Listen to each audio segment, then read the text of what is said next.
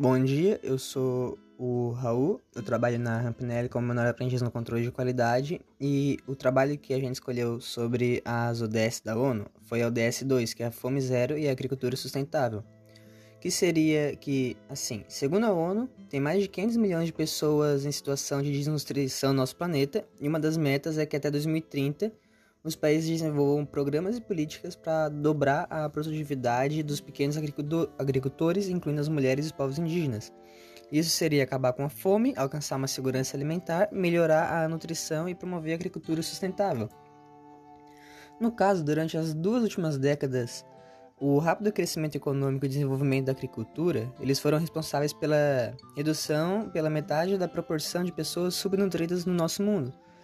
Então, a ainda tem 795 milhões de pessoas no mundo que, segundo os dados do IBGE, em 2014 viviam sob o espectro da desnutrição crônica. A ODS 2 pretende acabar com todas as formas de fome e malnutrição até 2030, de modo a garantir que todas as pessoas, especialmente as crianças, tenham acesso suficiente a alimentos nutritivos durante todos esses anos. Então, o objetivo é acabar com a fome, não só até 2030, mas de alguma forma fazer com que a agricultura seja capaz de ser uma forma de renda alimentar autossustentável para as pessoas que não têm condição de gastar dinheiro com assim, é, dinheiro em excesso com comida, ou pessoas que passam fome, então elas plantariam o que iriam comer, poderiam ganhar dinheiro com isso, teriam essa segurança alimentar, seriam mais nutridas, etc.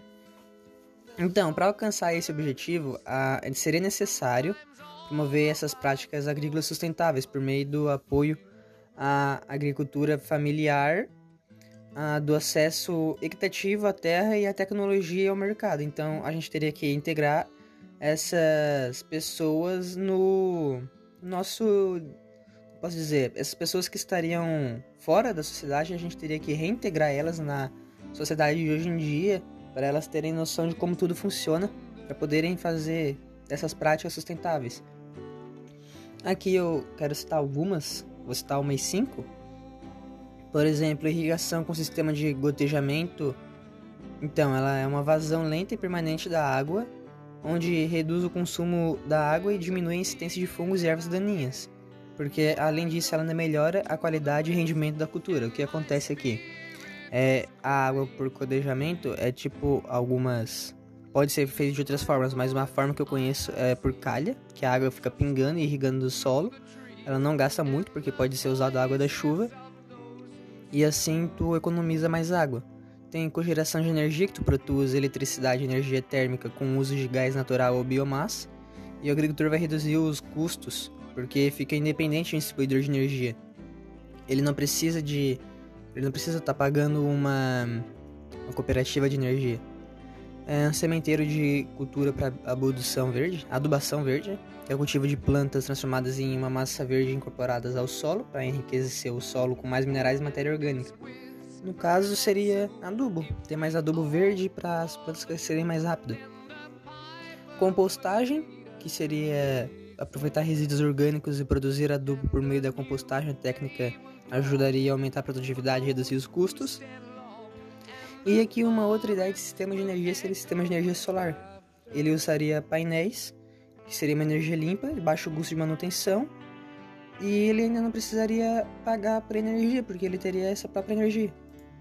E agora eu vou falar algumas metas do, desse objetivo da ONU, que aqui foram só algumas práticas sustentáveis. Algumas metas seriam adotar medidas para garantir o funcionamento adequado dos mercados de commodities de alimentos e seus derivados, facilitar o acesso oportuno à informação de mercado, inclusive sobre as reservas de alimentos, e ajudar a, a limitar a volatilidade extrema dos preços dos alimentos, que seria abaixar o preço dos alimentos, não deixar eles ficarem muito caros e incluir as pessoas que elas, para que elas possam comprar isso. Até 2030 dobrar a produtividade agrícola e a renda dos pequenos produtores de alimentos. Assim as pessoas poderiam serem produtores menores, mas poderiam aumentar suas rendas vendendo seus produtos e consumindo eles. Até 2030 também acabar com todas as formas de desnutrição, inclusive pelo alcance até 2025 das metas da ONU sobre desnutrição crônica e desnutrição em crianças menores de 5 anos seria atender essas necessidades nutricionais de meninas, adolescentes, mulheres grávidas, lactantes e pessoas idosas, que seria pessoas que realmente necessitam de comida também não passarem fome, e as pessoas que não necessitam em geral também, porque desnutrição é um problema muito grave. E até 2030 acabar com a fome e garantir o acesso de todas as pessoas, principalmente as pobres, e pessoas em situações vulneráveis, que seriam pessoas de ruas ou pessoas com problemas, etc. Uh, alimentos seguros, nutritivos e suficientes durante todo o ano, para essa pessoa realmente acabar com a fome e ela poder se manter. Foi esse daqui o podcast sobre o segundo objetivo da ONU de Desenvolvimento Sustentável, Fome Zero e Agricultura Sustentável.